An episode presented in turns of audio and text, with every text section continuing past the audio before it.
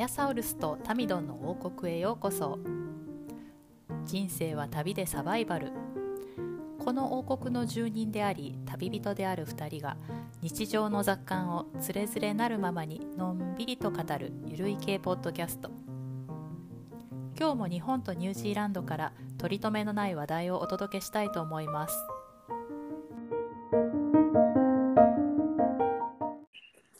おはよおはよ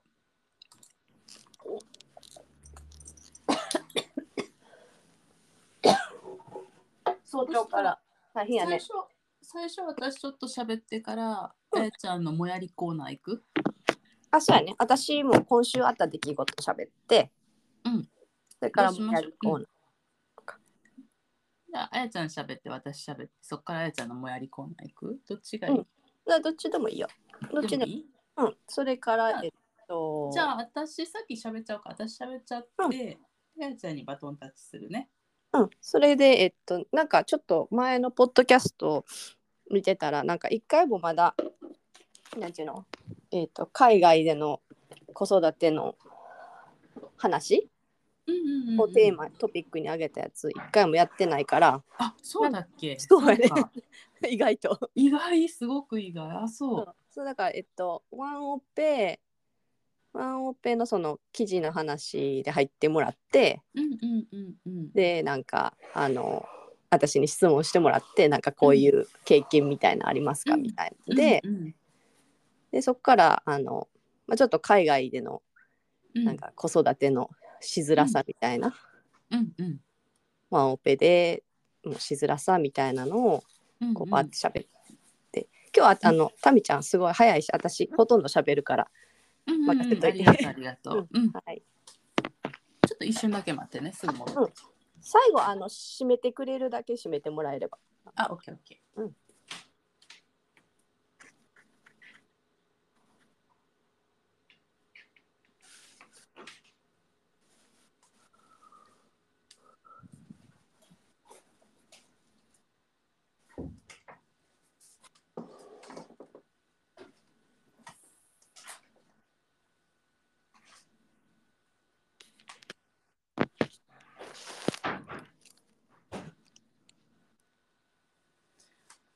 きます。あちょっとごめん 水だけ持ってきていい？あ、オッケーオッケー、もちろんもちろん。持ってきて持ってきて。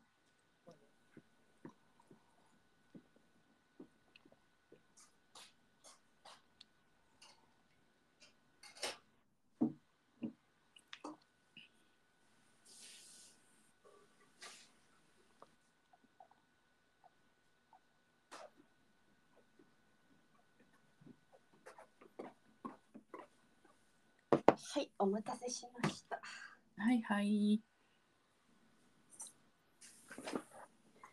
いしょいいよじゃあ始めるね。うん。皆さんこんにちは。アヤサウルスとタミドンの王国へようこそ。こんにちは皆さんアヤサウルスニュージーランドからお届けしておりますはい、えー、タミドンは大阪からお届けしております。そうでしたようや旅の、うん、そうなんですよ。ようようやくね、今日から秋です。昨日まで実は夏でした。昨日までまだ30度超えてて、今日からちょっと30度切るみたいで、ちょっとほっとしてるんですけれども。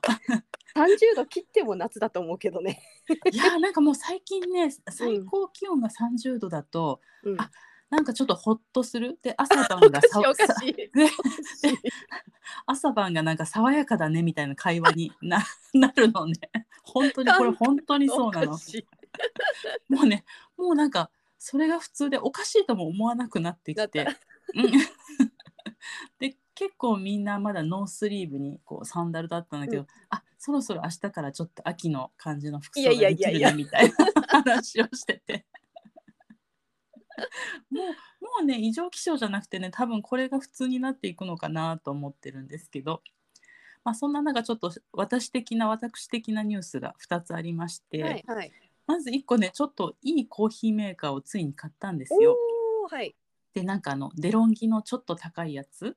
うん、であのそういうそのメーカーのものの中では一番安いエントリーモデルなんですけど、まあ、私にしたらかなり高いコーヒーメーカーでであの買ってから結構これ私ありがちなんあるあるなんですけど私の 買ってしばらく放置してバーゲンの時に買ってすぐに開けずにずっと放置してて で買ったことはねあの職場の人に言ってたんですよ。はいはい。でそのその人はレビューを待ってて自分もちょっとコーヒーメーカーが欲しいから、うんうんなかなか私があの開封しないんでしびれを切らして「いつ開けるんですか?」って言われて ようやく引っ張り出してコーヒー入れたんですけどもうね全然違う美味しくってでボうん。ボタンを押すのも楽しいしで、うん。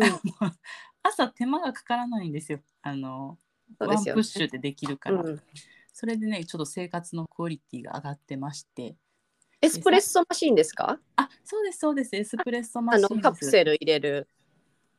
うん、なんかコーヒー豆を上に入れたあら、入れるやつなんだ。うん、グラインドからしてくれてこうあいいね抽出してくれてではいはい。日本仕様にできてるんでエスプレッソもできるし日本人好みのちょっと薄いというか普通のガブガブ飲むコーヒーも出はい、てくるしブラックコーヒーみたいうんなねそうそうそうそういいですね。いいですでなんかお手入れもすごく楽なやつにしたんでな。はい。全自動なんですよ洗浄までやってくれるっていうね、ううんんうんすごく生活のクオリティが上がりましたなんかあのミルクミルクをあのフロあスチスチームするやつね。うんうんつ、ついてるんだけどね、それもまだまだ一回も使ってなくて、それも職場の人に早く使えって言われてるんですけど。え買ってどれぐらい経ってるんですか？と、かれこれ、2、3ヶ月ですかね。えー、なんかあの、そうですね。まあ、こういう性格だと思ってください。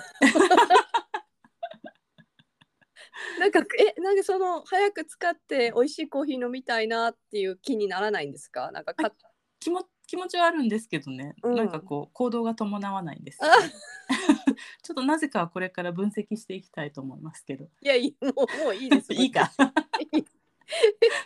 なんか最初の頃嬉しくてもうあの朝晩飲んでてさすがにやっぱり寝る前に飲んでるのがどうも良くなかったみたいで、あの寝れなくなっちゃって1週間ぐらい。であのコーヒー飲んだ後にちょっとあの市販のちょっと睡眠導入剤みたいのを飲むってすごいなんか ドーピング生活に入ってしまって。でさすがにこれはまずいと思ってあの1週間ぐらいで夜のコーヒーをやめました。はい。そうね。私ももうなんか三三時ぐらいとかに飲んじゃうとダメね。もうさあのレイテストお昼ぐらいになっなってきちゃいましたねコーヒーは。あそうですよね。私も4時以降ぐらいがダメみたい、今のところ、うんうんもうダメよねあれね。そうそうそうそう。そう、本当にあるんだなと思ってそういうカフェインのね効能というか、うん、思いました。でもう一つのニュースがですね、はい。あのまあ、ちょっと私的なこととはちょっと違うんですけど大阪の梅北っていうところが今再開発されてましてで、うんあのそこの全体の構想がちょっとここ23日前に発表されたんですよ。はい。であの大阪駅から隣の中津駅っていうところまでが、うんこう歩道デッキでつながってもで、まあ、商業施設とかマンションも建つんですけど基本的にすごいでっかい公園になってでその中に1万人規模を集客できるなんか野外フェスとかできるこうなんていうのイベンイベントイベントスペース？広場、うんうんうん。イベント広場、うん、で屋外にもなるしどうやらそのなんか雨が降ったらこうドームみたいにもなるのかな？ちょっとそんな感じで言っててなんかすごく楽しみだなと思って。でこんなね大都市であのあの中心の駅の真ん前でこんだけ敷地が残ってるって多分もう東京とか名古屋とかでもないと思うんですよ。多うん分この、うんこんなあの中心地の駅前の再開発って珍しいんじゃないかなと思って。ねえうん、で楽しみですね。そうなんですよ。で当初はその公園になるかどうかっていうのはまだ分からなくて、はいはいはい、はい。できたらそういうねグリーンの多いところになってほしいなと思ってたのでちょっと発表見てあよかったと思って何年ぐらいにできるんですか？予定2024って言ってたかな。早っ。あもうねだいぶ3年前ぐらいから工事は始まっててうんうんうん。ただなんか一部一部こう発表するばっかりで全体の構想っていうのが見えてなくて。でなんか、うん、梅田に新しい駅もできてどっから乗り入れてるって言ったかな。それは忘れちゃったんですけど、はい。うん、とにかくこう梅田から関空もつながるようになるし、なかなかこう便利になりそう緑が多くなりそうでとても楽しみでワクワクしてます。それはあの2、3ヶ月とか待たないで早く見に行ってくださいね。それもね そうなりそう。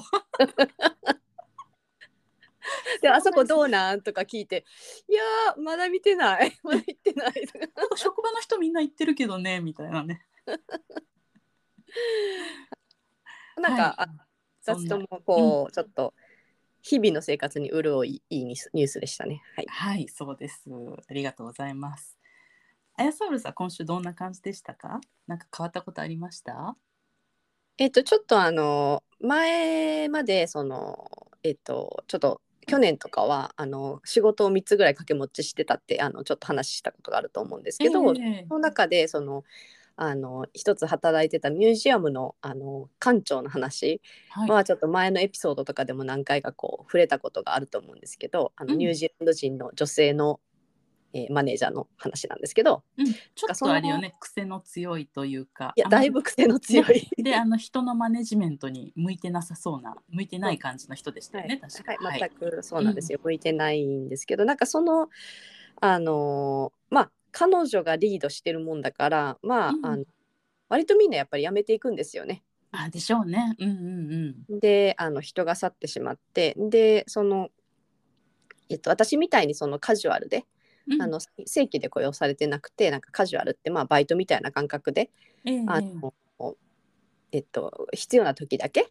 うん声がかかるっていうような、あの立場の、えっと、人たちうん。もあのたくさんもうあの辞めていって。ああ、そうなんですね。うんうんで、あの最近こうあの私の年下しそのニュージーランド人の友達がいてるんですけどなんかその人が、あのまああのふえー、なんですかね。ちゃんとちゃんとというのは変だなんか正社員であの、日本の正社員で働いてたんですけどもうその人もかなりこうハラスメントって言ったらあれですけどなんかまあそういううんうん。まあ全然こうちゃんとなんていうのかな。扱ってもらえなくて。ええ。で辞めて。でなんかあのすごいあのおめでとうって言って喜んでたんですよ2人で。辞められて、うんうん。あ、やめたことね。うんうん。他に仕事が見つかったんで。うん、あ、よかったよかった。うん。そしたらもうその館長にしてみればもうスタッフがいないわけで。うん。なかなかその新しいスタッフも入らないで、うん。入ったとしても慣れるまでちょっとかかりますしね。そうですよね。でなんかこう全然回ってないみたいでうん、であの友人がその辞めてからも辞めたのに辞めてすぐからもずっとこうテキストが届いたり電話がかかってきたりして、そのカジュアルシフトに入ってくださいみたいな。そうそうそうそう。うんうんうんうんカジュアルで入れないかっていうのをしつこくこう 聞いてきて。うん。でも辞めたんだからもう。うんいいじゃない、もうそんなそんな責任もないし、そうね。もうもう断れるよね。うん。うん、で彼女もずっと断っててなんかうん。断ってもなんかこうすごくこうルード失礼な？なんかこうちょっとなんかこうラインを超えるようなあの、えー、発言が。点があったりして、うん。でもその人すごくやっぱりあのなんていうのかなすごい非常識的な人でなんか前も言ったかもしれないけどその彼女とかにも夜の11時半とかにそういうテキストが来るんですよ入れないかとかって。へえ、それ次の日のってことですね。次の日に入れないか次の日じゃ次の日じゃなくないないと思うんですけどそれは、でもまあそんな夜な夜中に連絡するっていうのはもうまあまずないことっていうか。うんうん。でなんかでそれでそんな夜中に連絡してきたから返事しなかったりするとなんかすごい向こうからまた「なんでや」みたいな感じで来たりするんですよね。でかなりこうあの前も言ったと思うんですけど気持ちっていうか感情とかいうのもこうダダ漏れになる人なのではいはいはい。考える前にもう全部ダダ漏れになってうんなんかこう他のスタッフの悪口をそのスタッフの前で言うとかね。うんうん。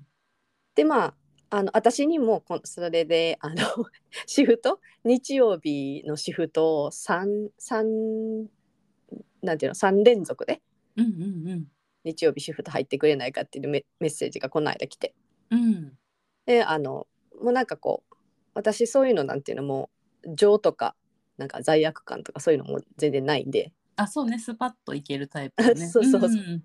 あのそれはもう彼女がもしあのなんていうの？もっとこうやりやすい人でちゃんと人のこと考えてる人だったら、こっちもヘルプしようと思うけれどもあそうね。ちょっと合わせようかなってね、うんうんうんうん。困ってるから。うんで忙しいから無理ですって返事して、うんうんうんうんうんうん。うんそりゃでもなんかそうだわ。こういうのなんか因果応報っていうのかな？なんかこうんそうねそうそう。そうよそうよ。うん。う自分がなんかパワーパワフルでコント、何でもコントロールできてるような時はなんかすごくこう、大きな態度にはいはいはいはい。出てるけど結果なんかやっぱり蓋を開けてみれば、うん。もう誰も彼女のもとで働きたいとは思っていないからまだないみたいなね。本人気づかないのかしらね自分のが原因でこうみんな去っていってるっていうの。どこかで気づいて態度を改めないとあのもう続かないよねきっと人がねうん。ん。どうなんでしょうね。もうちょっとその辺はもう私よりもね年配の方なんで。ええ。それでこうあ気づいたりするのかも変わるのかとかはちょっと、うん、わかんないですね。わかんないです。でちょっとはねあの因果応報だなって思った出来事でした。はい、なるほど。これはあれですね、あのもやりコーナーとはまた違うお話ですね。ちょっともやってましたけどもう今日今週のもやりコーナーはもやりどころじゃないですよ私。ああもう爆発コーナーですか？怒り怒りコーナー怒りコーナー はい、なるほど。今週あったことまだあります？なんかそれとももうその怒りコーナー行きましょうか？はい、もう怒りコーナーちょっと怒ってるので言わせてください。はい。では皆さんこれからアヤサウルスの怒りコーナー始めたいと思います。第1回ですね、これ。あ、まあ まあもやりコーナー。もやりコーナー第1回でちょっと別枠で今日は 特別編怒りコーナー。はい、あのー何がございました？あのですね、あの、はいはいえっと日本のその大手の、えーなんか通販の会社ですね。はいはい。うんとにとをえっとまあもうかれこれもう10年以上もうなん結構もう10結構長い間ずっと使ってて、はいはい。でっていうのもそのあの日本でこういろいろ買いたいものってあるじゃないですかうん。化粧品なりなんなり。うん。でなんかそういうのをその通販でネットネット販売っていうの？であの買ってでそれをまあ実家に送るようにしてで実家からそのうちにあの荷物を送ってもらうようにしてたんですよね。ええでそれはもう本当何年もしててであのああいうのってその自分のアカウントにサインするのにあの2段階認証の設定ってするじゃないですか。あ、そうね。あのテキストで数字とかがそうそうそう飛んできて。コードうんですねうん。やでなんかそれをもういついつだったか分かんないけどもうだいぶ前に設定してあってうん。それがなんかある日ここ23ヶ月前から急に届かなくなったんですよ私の携帯番号にコードが。ええでなんかコードが届かないからその、えーとアカウントにログインすることってできなくて、うんうんうん。こでもこれはね。うん。そうねでこれは困ったなと思ってであのまあそのカスタマーサービスセンターみたいなところに連絡するじゃないですか。うんうん。でメールしたらえっとあの何て言ったかなあなんかセキュリティ上メールではうん。なんかやり取りができないからうん電話で対応したいと思いますので、電話番号教えてくださいみたいなのが来て、へえ。で電話うん番号教えるじゃないですか。はいはい。ただでもそのあの海外には折り返し電話ができないので、うんメールでお願いしますっていう返事なんですよ。ではいはいはいはいはいはい。なんなんでできないんだろうね。まあいいや。知らない。ででなんかでメールでまたなんかそこでやり取りしてたらなんかその、うんまああの2段階認証をこうアンロックうん。するためにはその身分証明書とうん。その現住所の書かれたあのなんか請求書みたいなのあるじゃない？うんうんうん刑事の請求書とかなんかはいはい。名前と現住所のなんか過去6ヶ月以内のみたいな。うんうん。なんかその自分の身分証明書に現住所が載ってない場合はそれも一緒になんかうん。提出してくださいみたいなのがあって、うん。でまあ私その自分の ID となんかうん。今、えっと、ニュージーランドに住んでる住所うんのうん。持ってる書類をアップロードしたらうん。まああのえっとマッチしませんでしたと、うん。アカウントに登録されている住所とマッチさされませんでしたっていう、えっと、回答だったんですよね。うんうん。で私あのニュージーランドに引っ越ししうんうん。引っ越してかニュージーランドに来てからも何回も引っ越してて、うんうんうん自分がどの住所にをなんていうの？あどの住所の時にそれをセットしたかがわからないってこそうそうそうそう、な住所は更新してるかなんかその実家のアドレスがそのと登録されてるかちょっと分からなくて、入らないと分からないじゃない、うんそうねそうよね。うんうん。なんかああいうのってさあの送り届け先って結構いくつも住所うん入れられるじゃん。できるできる。うん。私も実家もしてるし引っ越し前の住所も多分残ってるしいくつか残ってると思そうですよね。うんそれでなんかあの入らないとわからんわと思って。まあでもあのメールであのいつもあの実家に荷物を届けてるのでううんうん。あの実家の住所になってると思いますけどその実家には私は海外に住んでるので、うん。あの親の名前しか載ってないような書類しかないからうんうんうん。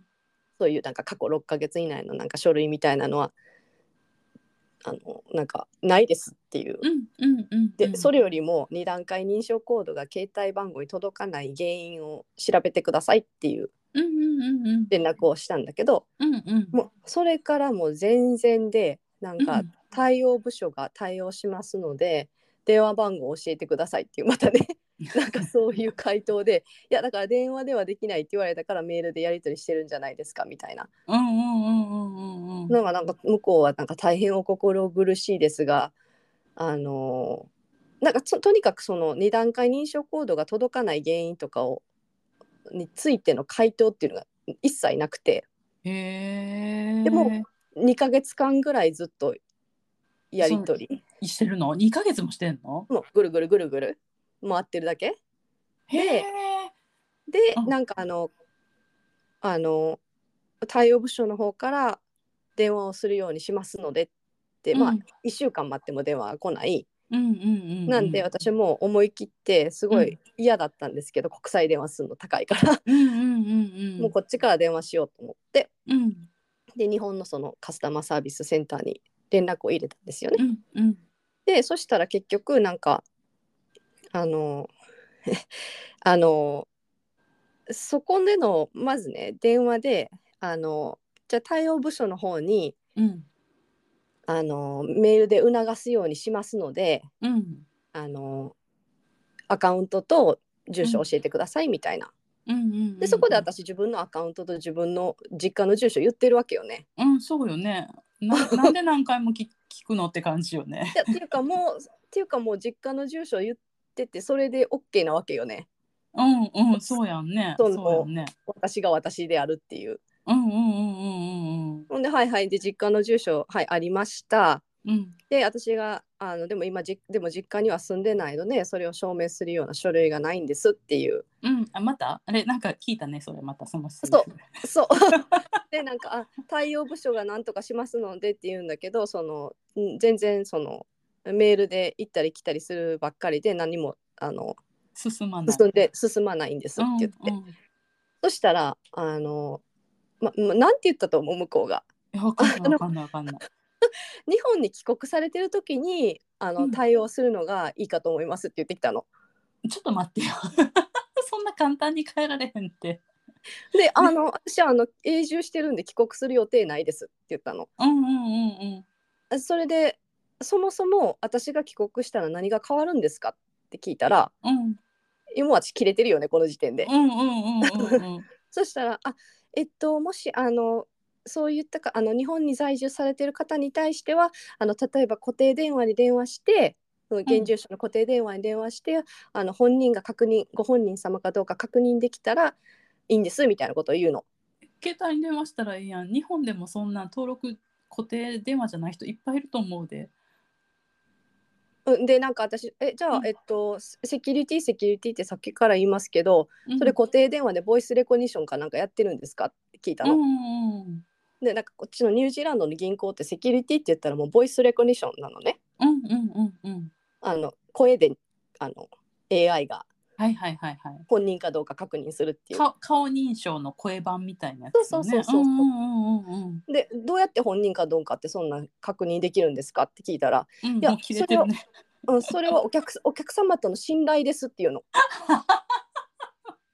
それで私あじゃあそういうんだったらじゃあ私があの私の代わりに例えば私の家族が私のふりをして私ですって電話越しで言ったらそれでいいわけですよねって言ったら、うんあそんなそんなことはいいって言ってません とか言って言うの。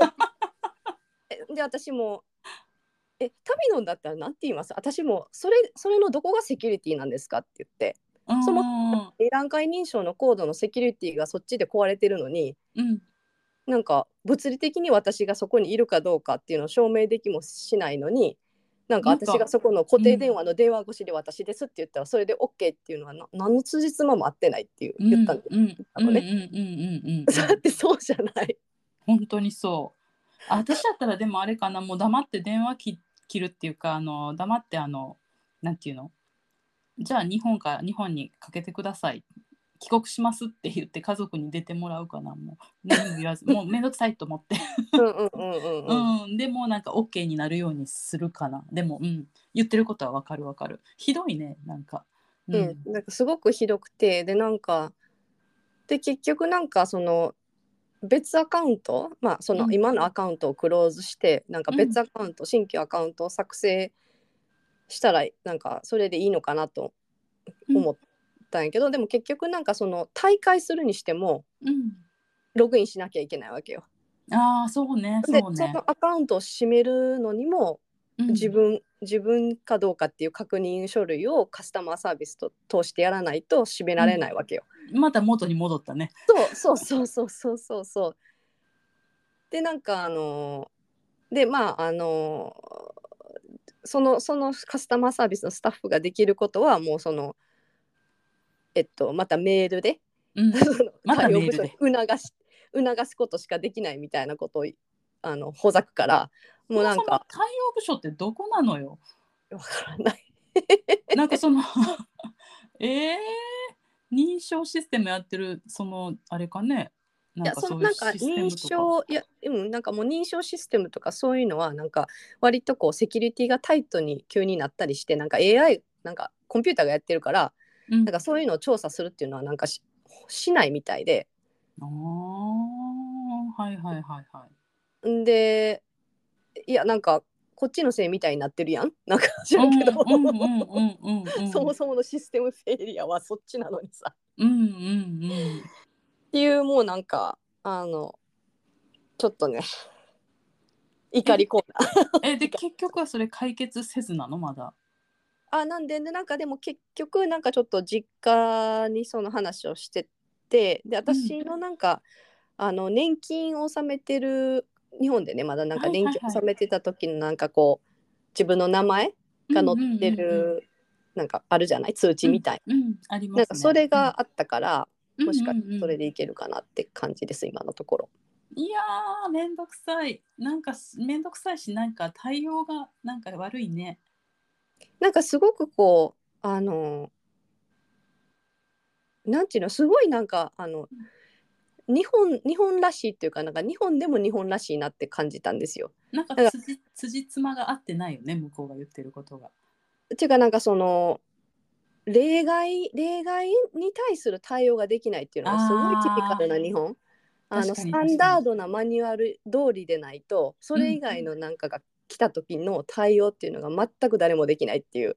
しかもなんかこのアヤサウルスとのやり取りをもとにそういう場合はどうするかっていう話し合いとかもなされてないよね絶対。うん、ないですよね。でもねそんなの海外に住んでて実家に送ってる人なんて山ほどいると思いますよう。んうんうん本当本当。うん。じゃあなんかね私ちょっとその、なんだろうこの日本にいてる人ってどうどうしてるんですか？こういうなんかあのタミドに怒ってもしょうがないんだけどあのマニュアル マニュアル通りマニュアル通りしか対応しないこの日本のこの人たち。なんかね最近ねそこまでひどいのはあったことがないねあ私。本当ですか？うん、結構あの改善されてきてるのか、まあ、そもそもそういうトラブルが少ないのかその某ねあのネットショッピングサイト私も使ってるんですけどあの結構カスタマーサービスに何か言ったら割とすぐチャットとかで対応してくれて解決できないっていう問題あ私がマニュアル通りなんだねきっと私のこそう困ったことは。そうなんですよ多分。ね。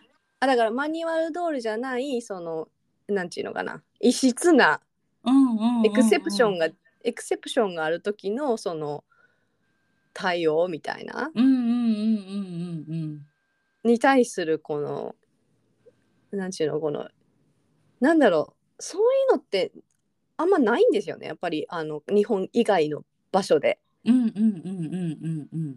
なんかこうえっと何か起こった時のエクセプションに対しても対応ができるっていう対応が。なんかそもそも、うんそもそもまあ向こうのせいではないっていうのはその海外では結構当たり前うん。ですけど、その、うん。あのなんか申し訳ありませんとかそういうのはないよあんまりねあんまり。だけどなんかでもなんかこうソリューションがないっていうのがないっていうのうん、はいはいはいはい。なんなんとかそこでまたあの違った対応してくれるっていうね。そうなんだけどね。そうか、あるんですね。とねあのはいあのこの怒りはをちょっとポッドキャストにぶつけてみましたはいなるほど。はい。ちょっとあれですね、海外在住の皆さんでそういうのあるかどうか聞いてみたいですね。またなんかあの、私こんな経験したよみたいなお怒りがあったら皆さんもちょっとお便りしてみてください。はいはい。じゃあちょっと今日のテーマに移りましょう。はい。ちょっとね、あのー前のニュースになるんですけど、1年前ぐらいかな、なんかあのー元バレーボール選手の方が、双子ちゃんがいらっしゃって、その双子ちゃんをベビーカーに乗せたまま、あの東京都の都バスに乗ろうとして、あの乗車拒否されたっていう話がニュースになったんですね。うんでその時はなんかまあ彼女がちょっと有名な人だったっていうのもあって結構わーっと広がって SNS とかで。でこう問題になって東京都がこうちゃんとこれから対応しますっていうような対応を取ったっていうニュースがあって。でそれをきっかけにちょっと他のも調べてみたら割とこう名古屋とかあちこちでちらほらとそういう双子連れでバスに乗れなかったとかいう話が出てきてでまあなんて子育てしにくいんだろうみたいなあのことを思ったことがあるんですよ。そのなんだろうな子育てしにくいっていうよりその以前に思いやりなんかあの、乗車拒否でさまあなんか最初の1台目の運転手はその見えなくて気づかなかったって言って2台目のバスの人はその乗せてはくれたんだけどもあのそういう車椅子とかさベビーカーとか乗ってきた時にこうスペース作ってくれる場所っていうのがあってそういうのをこう運転手さん自ら作らなかったって。でまあそれは利用者がね声かけて作ってもらうものだから声かけがなくてちょっと気づかなかったって。バスって結構人乗ってたら後ろの方見えないんでうん。っていう話だったんですけどでも周りにね乗客もいっぱいいるからそれぐらいこうみんなでちょっとお手伝いしてあげたらいいのになとか思いながらそのニュースを見てたんですけどなんかアヤソウルスは結構あの長い間海外で子育てしてきたじゃないですか。なんか海外の子育てにおいてなんかそういうあちょっとやりにくいなとかあのこういう点困ったなとかなんかそういうことあったら聞きたいなと思いまして。ああはいはいえっと、うんでそのバスの件に関してはなんかこう逆に言うと海外だとあうんの乗客がみんな言うよね声を出すよね。ねそうだよね私もそう思った。うんうんうん運転手さんに絶対「ウェイウェイウェイ!」とかさ、うん言うよ。うん言うよね言うよね。そうそう There's そ a うそう。person at the back とか、うん There's somebody trying to get in とか絶対言うよ、誰かが。うんでそれをやっぱりこうあの見て見ぬふりするのが日本日本人多いんでぽいよね。うんうん喋らない声を上げない。うん。なんとなく携帯電話を見てるから気づいてないふりするとうか、ん。本当にそれはねちょっとあのななんでしょうね。あのななんでしょうね。やっぱりそのなんか人を助けるみたいなそういうなんだろう。あれがないのかな。よくよくわからない。根本的にさそこで黙ってられるっていうのがなんかちょっと信じられないんだよね。なんかこうあのやっぱりついついさこうあなんか手伝ってあげようって思うもんじゃない人として。なんかそういうのがなんかないっていうのがすごい悲しいよね。でも多分なんかそれあ手伝ってあげようって思ってるうちになんかバスが行っちゃって自分も黙るみたいなそんな感じじゃない？ああそうかもしれないね。そういうのもある,、うんあるんじゃない？でなんかその結局お母さん一人で何とかしちゃうんだろうね。そうそうそう、ん。なんかあなんかそこでこう後ろの方から前の運転手さんに大声でうん「あちょっと」って言えるのって関西のおばちゃん？わからないですああそうね。わかんないですけ確ど。確かに。確か かんないですけどね、ううんん。なんかでもそうですよね。なんか私も全然なんかバスとか乗ってて空港とかであの重いなんかスーツケースとかをこうバスのなんか荷台とかに乗せるよ乗せようとしてるようななんかお年寄りとかには絶対なんか手を貸して、うんねそうですようね。ん、なんか、うん、What a lovely girl とか言って言われますけどね。ガール。ガールガールだから。Such a lovely girl. Thank you so much dear. とか言われますけど。あーぽいね。わかるわ。ニュージーランドのおばあちゃんそんな感じよね。なんかねそういうふうにこううんならないのかなっていうのはちょっとねえ、うん。残念なところですけど、まあであのちょっと今ベビーカーで思い出したんですけど。うん。私まああの、えっと子供たちが赤ちゃんの時はあのオランダで子育てをしてたっていうのもあって。はい。あのまあベビーカーが。うん。まあでかい。ああなるほどね。外車仕様みたいな感じなの、ね、あのタイヤが自分の顔の大きさよりも大きい。あーなるほど。なんかその何ですかね石畳が多いじゃないですかヨーロッパあの道路道。が悪いんですよね。うんうんうんうんうんでまあすごい頑丈でしっかりしたベビーカーっていうのがうん。多くて。で私がなんか想像してたのは、あのあの日本の折りたたみ式のパチカチャカチャっていうほら はいはいはいはい。ちょっと軽くて、はいはい。持ち運びもしやすいやつね、ね、うん。1 2キロとかの。うんうん。で、まあ、それが何キロぐらいありますと思いますよえー、相当なんでしょうね。10キロぐらいあるんですか？15とか20とかありうます重い。とてもとめてもそれ赤ちゃん乗せて一人で。なんていう押してる間はいいけどこう運ぶっていうのは難しいですね。もう運ぶっていう概念がないのかしら？ベいやビーカー。はもういやいやいや車に乗せますよそれ。あ折りたたんで。畳めるんだもう15キロもう畳めるとかいうそういうちょっとレベルではないかな。もう私はなんかある時からもう諦めて畳むのはうんうんもうそのままガーンって入れてましたけど、それにしても毎回毎回15キロ、うん20キロ相当のうんものをこう持ち上げて下ろして持ち上げて下ろしてってなんかこんなに辛いことってあるってすっごいハードモード。なんか赤ちゃんを育てるとかそういうのなんていうの？そういうの抜きにうんうんうんこんな辛いことってあるって思って、でうん。なんかあの元夫と喧嘩をしてうん。うんその あの日本のいわゆるベビーカーを、はいはい。が欲しいと。うん。まあ、でもそれ結局なんかあの日本に帰った時に一時帰国した時にあの軽いやつを買って持って帰ってきて、うんで なんか結局なんか最初は元夫もなんかあのそのオランダとかドイツ式のそのベビーカーのえベビーカーが素晴らしいっていうのをすごいこうあれしり強調してはいはいたんですけど、力説してたのね。結局その日本の軽いのがやってきてうんうんなんか別にこれでもいけるやんってなってなんか 彼もそれを使うようになったねやっぱりね。あやっぱり便利なんだね。道が悪くても軽いにはます軽い方がやっぱいいんだ。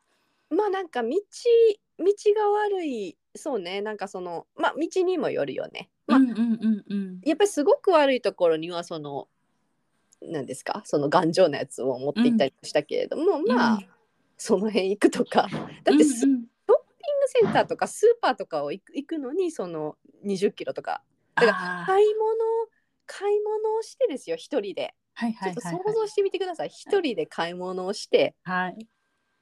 で上の子もいて、わね。はい。上の子もいてとか、上の子もいて、はい荷。物もいて荷物も増えるわそれ。うん。1520キロのベビーカーでしょてか必要ないもんね。荷物入れるにはかなりこういいですけどねうんうんうんうんうん。安定し。てなんか日本ってそう荷物とかかくかかけるとカーって結構後ろにね倒れちゃいますもんね。うんうんうん。っていうねまああのからまあ一つそのあのめちゃめちゃこうもうあんまりそうそう海外でこう子育てなんか分からんけど移住して子育てキラキラみたいなちょっと思ってる方に対してはちょっと結構こう警告なんですけど、うんうんうんあのーヨーロッパなんかはあのあのトイレがねうんうんうん。うんトイレが有料はいはい。なんですよね。うん。で今もそうだと思うんですけどまあそのだから常にその1ユーロとか2ユーロとかうん。の小銭を持っとかなきゃいけない。このキャッシュレスの時代に。ででそのなんか小銭あ今わかんないでしょ？そのキャッシュレスだから、今その小銭なのかはちょっとわかんないですけど私が当時あ住んでたはいはいはい。うん。頃はそうだってでなんかその小銭を持ち歩いていかなきゃいけないっていうのだけじゃなくてその、うん。子供がトイレをよよう催した時ってうん。めっちゃ急いでるじゃない、そうね、ギリギリで言うからね、あの子たち。そうそうそうそうそうでなんか漏れるっていう時に言い出すからね。うんうんうん。漏れる？小銭ある？漏れる？小銭ある？みたいな。でなんかそので小銭出してる小銭をこうなんていうのかなチェックしてるおばさんとかも、うんすごいなんか感じ悪い人が多いしなんか冷たい人が多いし多かったしでなんかそのあのなんかこう自販みたいな時に入れる小銭入れるやつとかは本当に小銭がないと開かないし。うんうんうんうんうん。ドアが無人のところはね。うん。うんうんうん、必死ですよね。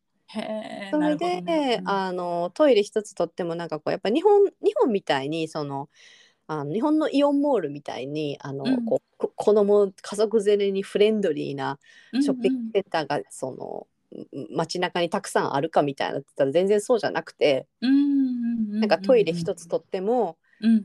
階段があってからのトイレみたいな。階段があこう結構こう20段ぐらいあってトイレみたいな。ーうん。でそれをその20キロのベビーベビーカー それどうするん？下に置いていかな無理やん。一緒に行かれへんやん。それでなんかあの2人連れて1人の時ですよね特に、はいはいはいはい。うん。で下の子がまだ赤ちゃんでうん。まあいいですよちっちゃいベビーカーに乗っててもうんで下の子が赤ちゃんで、まあ、その下の子を抱えながらベビーカーも抱えながらだって置いといたら盗まれるもんね。そう日本ねみたいにそんそうね。なあの平和に置いとけるとかじゃないですよ、うんうん。だからベビーカーもこう持って下の子の赤ちゃんの時を抱っこしてで上の子が漏れる漏れる、はい階段上がって小銭はみたいな。そういう世界。もうなんか外出するのハードル高いですね。ちょっと私だったら外出するの嫌になりそいや本当なりますよ。本う。当に、ね外出するのがもう結構こう、うん、お大きなハードルうーん。でもにほらでもそういうさちっちゃい子育ての時期ってさちょっとは外に出ないと家の中ばっかりだと結構鬱っぽくなってきたりするじゃない？自分が。ういやでもねその、うん。そうそうなんですよ。でもその日本のうつとかのあの度合いとは全然違いますよ。もう天気が悪いから。ああ天気ね。ね。天気は本当気分に影響しますもんね。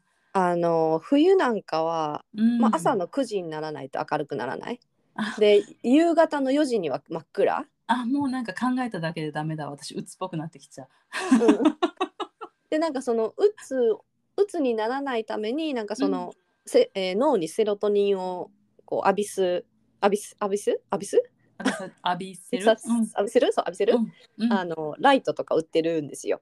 えー、そんなのあるんですか？ありますあります。ありましたね当時も。なんかそのだから、えー自分が起きるその朝日を見た時にこう勝手に分泌されるような原理を利用してそのライトでそれを分泌させるみたそいうな。そうそうそうそう。だから起きるちょっとなんか前に1時間前にこう設定してだんだんだんだんちょっとこうわかる？こうあの朝日もパッて上がらないじゃない？あの徐々に光が強くなってくるような設定になってるの。うん、でなんかセロトニンがで出てくるっていう設定のライトっていうのは普通に売ってて。あそう初めて聞きました。へー。なんかこうやっぱうつ病になっちゃうから。なんかうんうんうん。うんシーズナルでうつ病になっちゃうんですよね。でなんかうちの母とかもそのあの遊びにね赤ちゃんがち子供がちっちゃい時とかに遊びに来てくれた時とかも本当にこの国は、あのうん。明るくなるまで暗くなるねって言って。うーん明るくなったかなと思ったらもう一瞬で暗くなっちゃうみたいな。でまあそれがもう半年とか続くわけですよ。であ雪が降っきついな。でも、うん。雪があの溶けない。寒すぎて、うん。凍ったままみたいな。でそんな中外に出るわけですよね。で家の中にいてもしんどいし。ちょっとでもあの日の光を浴びようと、うん。日中はもうマイナス5度とかでも出て子供と、うんうん。あくっそ寒い中 すごいハードモードで子育てしてきましたね。もうねあの、うん辛かったですよ本当あ。本当。うんで、あのーなんだろうね飯はまずいし、うんうんうんうんうん。で当時はねまだあの日曜日と月曜の朝はスーパーが全部閉まるんですよね毎週。はいはいはい。なんでもうやっぱ一人の時とかはもうその日曜日と月曜の朝スーパーが閉まってしまうからそのまあ一人だったらなんとかなってもやっぱ子供がえてると、うんうんうんうんなんかちゃんとこうプリペアうん。しないといけないじゃない、うんうんそうねそうね適当に済ますわけにいかないもんね。そうそうそうそう、んおむつにしろミルクにしろあったかなみたいな、うん。でそれが毎週末やってくるわけですよね。ああもう切れたからちょっと今買いに行こうっていうわけにいかないんですね。ですよね。うん。閉まってる何もかも閉まってるみたいな。あーなんかそれは当時ちょっとアヤサウルスから聞いた記憶が今蘇ってきました。うん店が閉まるっていうね。うんうんそうです。ね。でなんかあとすごくそのなんだろうねあのオランダはその世界でもほら高身長のじゃない？あそうね背が高いねみんな。うん。だからもう家具家具一つにしても全部こうアプライアンスとかが全部高いところになるしトイレの座席もあしー私ほら背低い方だからそうね。あのなんか初めて住んだ家とかもなんかこう電子レンジが自分の手の届かないところにある 電子レンジ海外ってよくあの棚に作りつけてるもんね、うん電子レンジをこう。自分の好きなところ置くんじゃなくてね。うん、でみんな180センチでしょ？みんな180センチ。だから2 3 0センチ上のところにあるわけよ。でわざわざそのステップを取り出してきて台に乗って電子レンジでやる。もうこれね。なんかもう自分がホビットになったような気分だね。何の何のトーチャーって思いますよね。これね。子育てしこうなんかもうなんか子育てとは別のところにこう、うんうんうんうん日々のうん苦労がうんあのああるからもうなんかあの二重三重のストレスなんだよねやっぱり。うんうんうんうんうんうんなるほどね。なんか美味しいものを買ってこうちょっと発散したいとかうんストレス発散したいとか、なんかこう、あるじゃない？うんうんそうねでし外に出て発散したいとか全部にこうなんかしようと思うと罠が罠っていうかハードルがあってトラップみたいな。ねそうそうそう。なんかなんかちっちゃなものの積み重ねってよく言うけどそうじゃなくてそこそこのものが全部積み重なっていくよね。小さくないよね。全然小さくない全然小さくない。もうこの毎日のこのうんなんかこうやるだけでしんどいのに、なんかそこでそこに子供が加わったことでうんうんうん。さらにどっちも同じぐらいこう比重の高いね。そうですね。でやっぱりなんかあの、ん一番それにやっぱ思っ一番っていうかまあオランダってやっぱあのオランダ語がね、まあ、英語が通じるといいオランダ語が公用語なのでやっぱりその言葉が、言葉の壁ってやっぱすごく大きい。うんうん、であのなんかそのえっとオランダ語オランダ語のなんかやっぱりそのママママグループみたいなのには入れないっていうか、なんああなるほど。うんうんうん。だからあのなんだろうねその外国人なんか expat の集まる外国人のママ友グループみたいなのがあって、うんこの町に。でなんかその町のそういうところに行って、なんかあの結構ねなんかシンガポール人とかインドネシア人とかイギリス人ニュージーランド人のお母さんとかもいて、うん。なんかそこでこう仲良くなった人たちは結構いましたね。うん、なるほど。あそういう集まりがあるんですね。ありますね。その外国人の。うん、それはなんかあれですか？自発的にみんなが集まってるんですか？それともなんかこう、国とかがそういう場を提供してくれてあもう自発的に、うんうんうん。うんあいいですね。うんうんうん。うん。でなんかであのなんていうの？人人聞きで聞くみたいな。うんうんうんうん。うん、でなんかそういうのに入ってて、まあ、日本人のお母さんたちともねぼちぼち仲良くうん。させてもらってたんですけど、うんでもまああの本当ニュージーランドに引っ越してやっぱオランダを踏んでるせいで、うんうんニュージーランドに引っ越してめちゃめちゃやっぱ子育てが楽になりましたよね。なるほどね。多分日本から直接ニュージーランドとかに引っ越してきた人に比べてうんああのい一個踏んでるんで オランダで。うん、しかも結構ハードモードなとこ踏んでるからね。そうそうなんであのまあまああの背が高いって言ってもまあまあまあ普通 みんな。うんうんうんうん、レンジが届かないようなとこにあるようなことはないし、うんうんうん。190の人がゴロゴロいるっていうのもないし。うん、で天気も比較的ねあのそういいしね。天気も安定してるんで、なんかでもうん日本から直接こっちに来られた人とかはもう寒すぎて無理とか言う人もいてるらしいんですけど、そうなのよ。私がうん。ニュージーランド行く前にアヤサウルスがあのこっちうん。天気いいからねってすごい言ってて、行ったら私真冬そっちの真冬に行ったんですよ。雪が積もっててめっちゃ寒いと思って。あのアヤサウルスのあの天気推しは何だったんだろうって思ったのすっごい今でも鮮明に覚えてます。おでなんかこの間あの桜咲いてるって言ってましたけど、はいはいはいであの桜咲いてほぼなんかあの散ってたんですけどうんうんあのなんかその翌週とか起きたらなんかマイナス1度とかでしたけどね。そう。結構気温差激しいですよね、うん朝晩とかもね。ううん。まあでもそのまあオランダから来てる人にしてみればもうなんか天序の国というか天国というか。でなんか多分もうご飯も日本から来てる人に日本からしてみれば多分美味しくないなって思う人も多いと思うんだけど私はもうお肉が美味しいから美味しい。オランダはお肉も美味しくなかった。あそうなんだ。あっちも農業大国なのにね酪農とか。もうだからもう美味しいのはチーズとか、あハムとか。ね。もう肉魚は美味しくなかったね全然。うん。でもでなんかそのもうニュージーランドに来てその日曜もスーパーが開いてるとか、はいはいはい、営業時間はね、うそんなんなんかう日本に比べたら、まあ結構夜はもう閉まっちゃうね。うん。それでももうそれでも私にとっては天国で。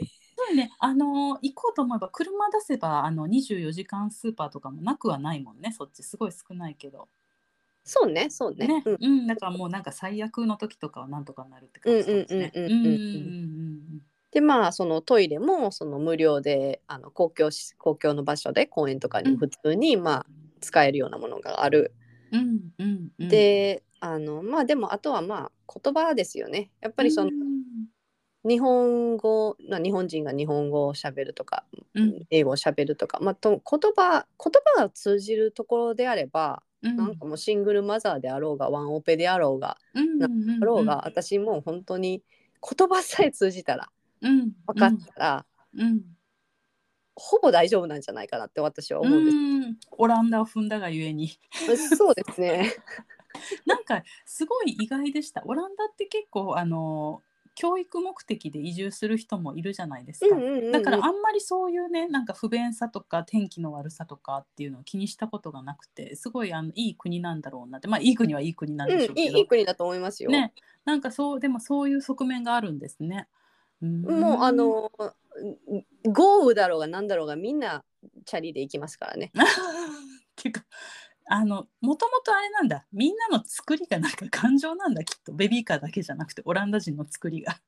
がね雪が降ってろうがなんだろうが ああそれはあれですまあのサバイブ精神はつくと思いますよ。うんそこにこう対応できるかどうかっていうのは結構その人によよりますね日本人だとね。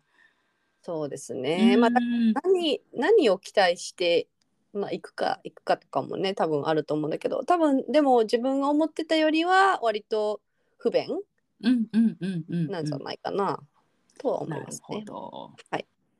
というちょっとはい、海外での子育てうんのそうですね。しんどいべ、しんどい面をちょっと今日はシェアさせてもらいました。はい今週はこんな感じで。はい。はい皆さんもちょっとしんどくなったら一旦オランダを踏んでみるっていうそういうステップを踏んでみるのはいかがでしょうか？いや、オランダ素晴らしいよっていう人もいるかもしれないよ、たくさん。ねねまあまあまあこれは冗談としまして、はいはい、そんなあの海外での育あ子育てのあの一面っていうのをちょっと今日は教えていただきました。ありがとうございます。はい、はい、皆さんもあの私はこの国でこういう子育てをした。で意外とみんな知らないけどこういう一面があるんだよみたいなお話があったらどんどんお便りいただきたいなと思います。はい。メールアドレスは podcast.dino.gmail.com podcast.dino.gmail.com です。はい、X の方が、アットマーク、ポッドキャスト、アンダーバー、ダイノ、えーアットマーク、PODCAST、アンダーバー、DINO になります。はい。えっと、X と番組のフォローよろしくお願いします。それでは皆さん、さようなら。また来週お会いしましょう。はい、また来週。